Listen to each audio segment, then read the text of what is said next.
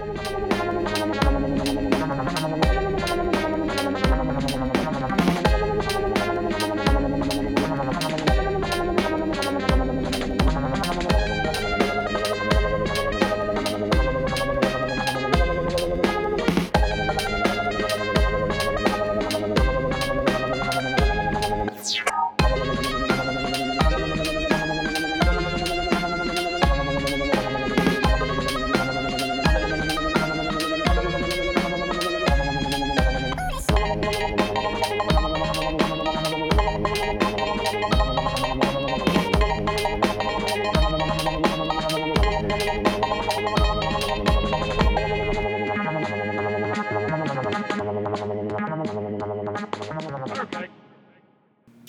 hey there. I didn't notice.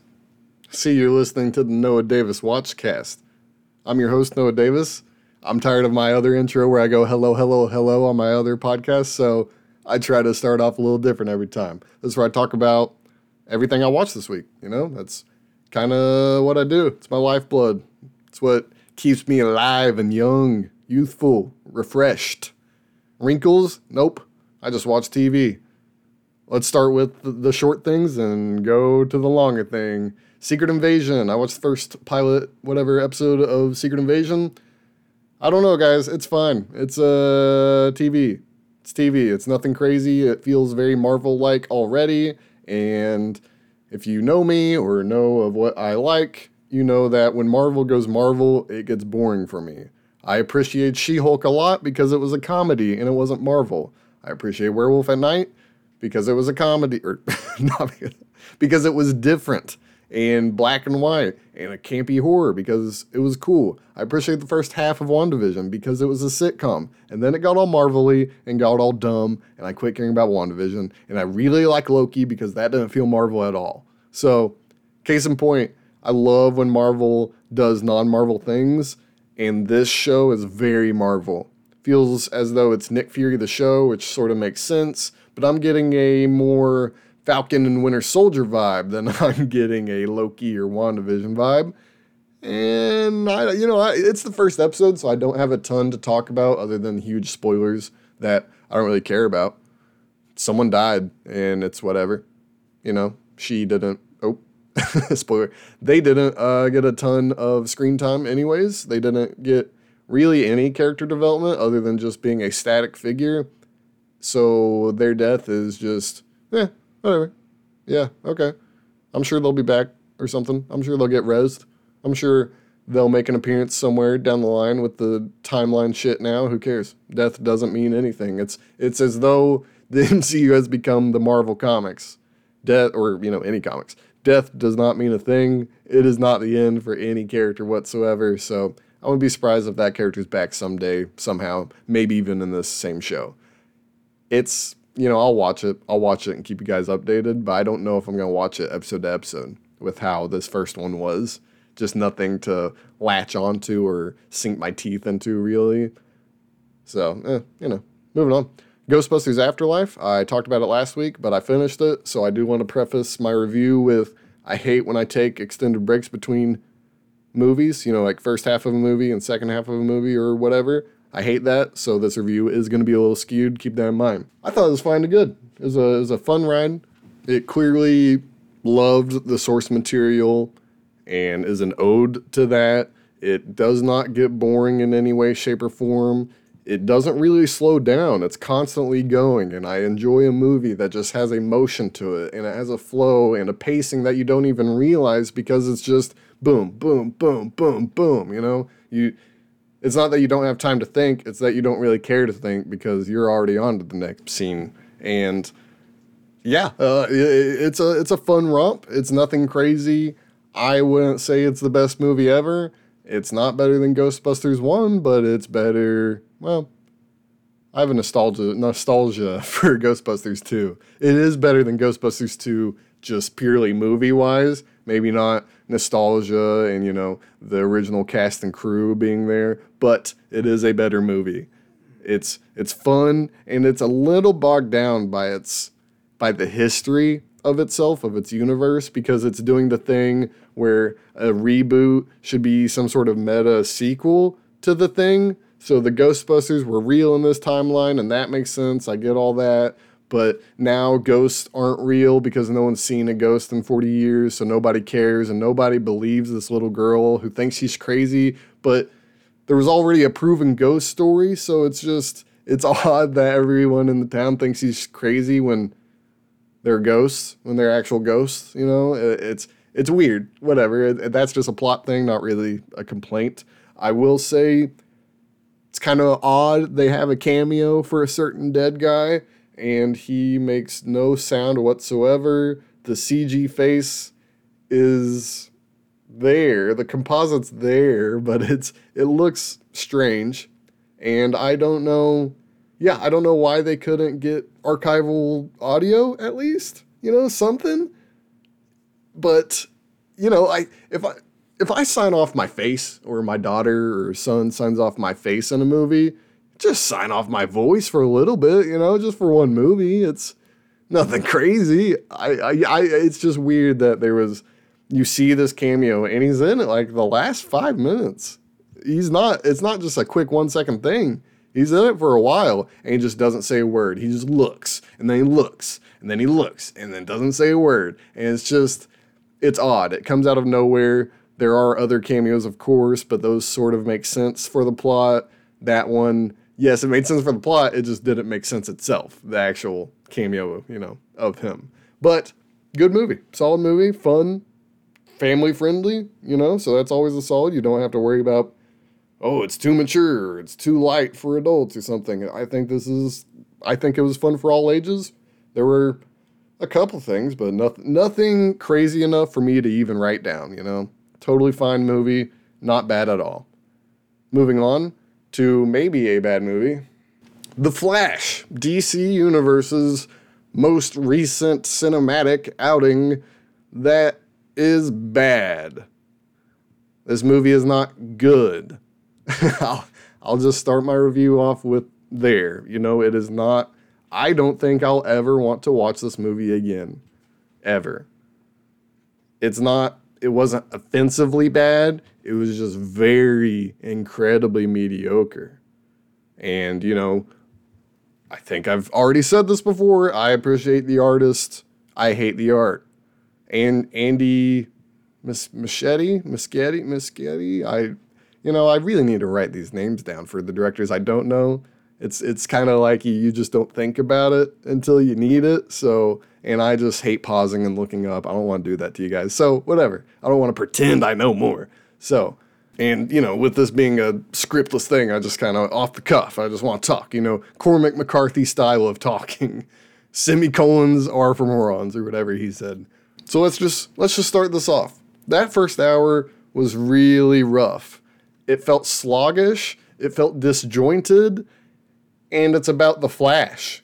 You know, I am firmly on the side of a movie's pacing or a movie's internal parts should reflect that of its protagonist or that of its theme or that of its plot. This movie is about the Flash and it never feels like it's quick. It never how I just talked about Ghostbusters Afterlife feeling quick quick, this does not feel that way. This feels as though you are waiting for the next scene to just be over so you can go to the next scene because the first 20 minutes, The Flash talks to himself more than a student film about mental health. He constantly talks to himself. And it's so weird because you go in any screenwriting group or go to any group or go to those people that, you know, they, they, they're oh, I got three tens on Blacklist and I'm a produced guy because I wrote that one episode of a show. They will tell you internal monologue over and over and voiceover is kind of lazy and redundant and played out. Yet here we are, this $200 million movie that is bombing hard. The Flash is talking to himself nonstop, constantly. And then it finally makes sense because he starts talking to himself because it's a different alternate him, whatever plot, don't care. The talking to himself was annoying. It's a terrible way to do any exposition. I think what's the rule? Sing, not talking, or doing, not speaking. in movies and screenplays. This was the reverse of that, almost the exact opposite of that. And it's odd that it's odd. It's just odd that it went against most things that you would be told not to do. And then people don't like it. So it's like, are, uh, who's surprised here? Who who's surprised? The guy that okayed the script that had all the amateur sounding dialogue, or or the audiences who don't like the movie? You know, it's it's weird. And then this guy's got the Batman movie, so I that's something else. But back to the movie at hand. The movie is not dark enough to have, oh, you and your drinking buddies come along and enjoy it. The movie is not light enough to have, oh, I have a seven year old nephew who likes The Flash. It is not light enough for that. I, I promise you, even though it's The Flash and even though it's a superhero movie, it's not light enough for that. It felt half baked in both those regards. Is that an adventure romp? Is it sort of just a, a cool action reboot sequel thing? Is it, you know, is it a family movie? It's neither of these things, yet it tries to be all of these things. The movie has an obsession with the words shit and dick all the time. I mean, just constantly to the point where my brain picked it up. You know, it, it's one thing. I don't know if you can say one word that many times, just any one word that many times without someone who is weird or someone like me who just gets annoyed that you're just using the same phrase over and over and over and over again constantly. Like he literally, they just say shit and dick all the time. And it's like, bro, this movie is not dark enough or cool enough to have, oh man, remember when they were saying shit and dick? That was hilarious. Like, no, nope, nope, wasn't funny at all. It actually made me uncomfortable because the only people in the theater with were with me were a mom and her young son and a grandma and her young grandson. And so I'm just sitting there being like, wait, the majority of the audience right now is kids and families, and this movie is obsessed with shit, dick. It's got light gore for some reason, and even the gore scene that it should have been a little more gore, it kind of cheaps out on, and that's when the Flash tries to recreate whatever. He tries to recreate Batman helps him. He tries to recreate the uh, lightning strike. That is that should have been crazy looking, and instead it's just it's okay looking. It's like oh okay, he's electrocuted and a little bloody. Whoa, but yeah, this is all added to just so I guess I'm done with the talking about the pacing. I I guess I don't know, but the first hour is filled with bad CG, and I hated his costume. I know we're getting to the nitpick, but I hate that costume. It looks bad. It doesn't really look like the Flash. It's it's odd how offensive the costume was to me because even Jason Momoa's Aquaman costume somehow looked better, and I really didn't like the look of it. Henry Cavill Superman. I don't really like the look of that outfit, but it looks way better than this does. This is a fake. He's got like a cycling helmet on, and yeah, that's aerodynamic. I get it, cool. But he literally runs a billion miles an hour. He doesn't need aerodynamics to help him. He's got the speed force, which is a problem that this movie goes into. It adds layers of realism to a thing called the speed force can we talk about that for a second? It's not just normal comics, oh, we're going to explain this with this. No, this movie counteracts explanations, being like, oh, you can't do that because of the speed force. And it's so weird. It's so weird that they have this odd obsession with poking holes in Speed Force and other things instead of just letting a movie be a movie and letting comic book events just be comic book events. And yeah it, it's just it's incredibly odd. And this is on top of all of this. I think i've already said this is on top of. So all of this is on top of the fact that you have needed to watch 20 fucking movies to enjoy this movie. There are so many references to so many things. Okay michael keaton was spoiled so you need to watch batman 89 he does he literally does multiple gags and multiple direct quotes from Batman 89. So for the people who are like, oh, you don't need to see Batman 89, you won't enjoy this Batman. There's no reason for you to enjoy this Batman other than having seen 89 and it referencing 89 as the same music as 89. He used the same dialogue as 89. He used the same ship as 89. He used the same suit as 89. You have had to have seen 89 one to get the Batman. Then you need to know the Snyderverse a bit because you'll know about the whole General Zod thing. General Zod, yes, it, it's explained in these 2.3 seconds with, oh, he wants to kill Superman. I get that, that you address that in the script, but it doesn't change the fact that these people who don't give a fuck about Kryptonian drama or politics aren't going to give a fuck about General Zod in this new timeline attacking Earth. You know, if you have not seen, if you have not seen Man of Steel, this whole event, the whole climax, or it's almost the climax, just makes zero sense to you. It, there, there's no reason to care about it. And then at the end, spoilers, I'm going to spoil this movie. George Clooney shows up as Batman. So you would have had to see Batman Forever, or, or is that Batman and Robin? Whatever. You would have needed to see one of those movies to understand George Clooney as Batman. You know, like, it's crazy that we have all of these references to the Snyderverse, and the Snyderverse wasn't great, bro. Like, there's Ben Affleck's back, Wonder Woman's back, everything's back. It's just, it doesn't land at all because the Snyderverse was never this great encompassing universe that anybody cared about. It was these series of films that happened to be connected, and then you had to rewatch one of the movies because Snyder didn't make the movie. So you're like, wait, is that the canon one or is that the canon one? And then by the end of it, you don't care. You don't care. And then this movie tops it all off by making you care even less because that timeline's done because George Clooney's Batman, but then Aquaman's in the after credits. So is he back in the normal timeline? Who gives a fuck? Because this movie doesn't do anything to reboot or restart or sequelize, or it's not a stepping off point and it's not an end cap. It's a terrible, terrible way to cap off something. It's it's like you put a cork in the bottle, but there's a hole in the bottom of the bottle, you know? There's just you're not doing anything. You just you just put a cork on the bottle and you're like, ah, that's done. And yeah, so I guess Snyderverse is done. I don't know. It is.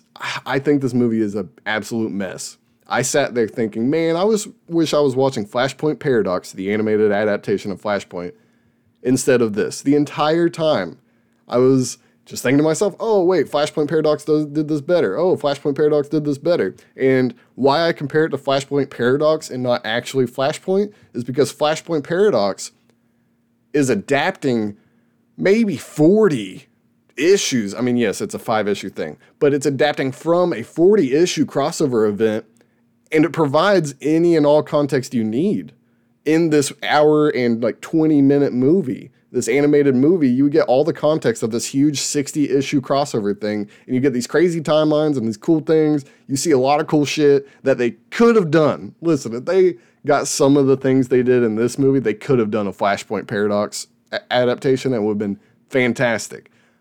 But instead, we get this movie where the context is not really explained that well. It doesn't really it doesn't do anything to the existing Flashpoint storyline other than kind of ruin it. It it undermines Zoom and Eobard Thawne. It just and then like adds a fake Savitar character who's more like the re retconned rebooted Savitar, the Flash TV show. This movie is more accurate to the movies and the Flash TV show than it is to the Flash. Because Barry Allen is not Barry Allen to start off with. The whole I don't know. His parents, that's a weird thing too. I'm not even gonna talk about that. That's just that came out of nowhere. I don't know. You know, not even not even a thing. Not even a thing. Who cares? But that came out of absolute nowhere.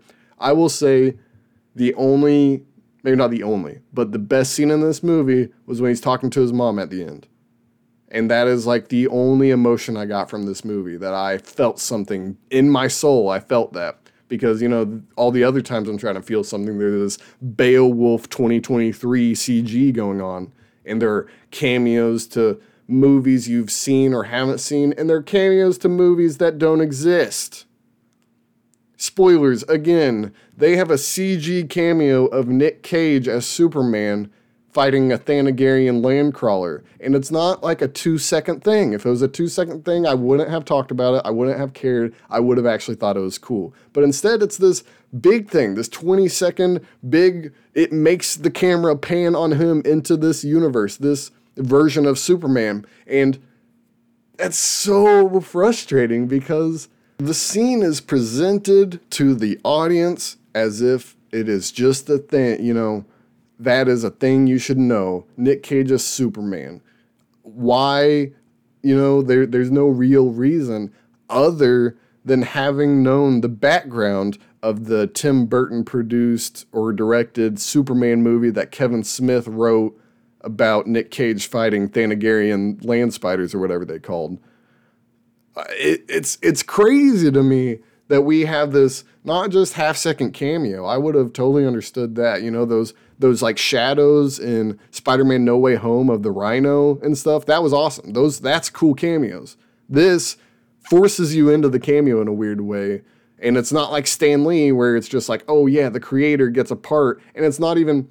So again, the Stan Lee thing, he's not even playing Stan Lee, so you don't have to know who Stan Lee is to get that cameo because he's just playing a character. Whereas Nick Cage is playing a specific character who has a specific history with this universe, and you have to know that to even care about that reference.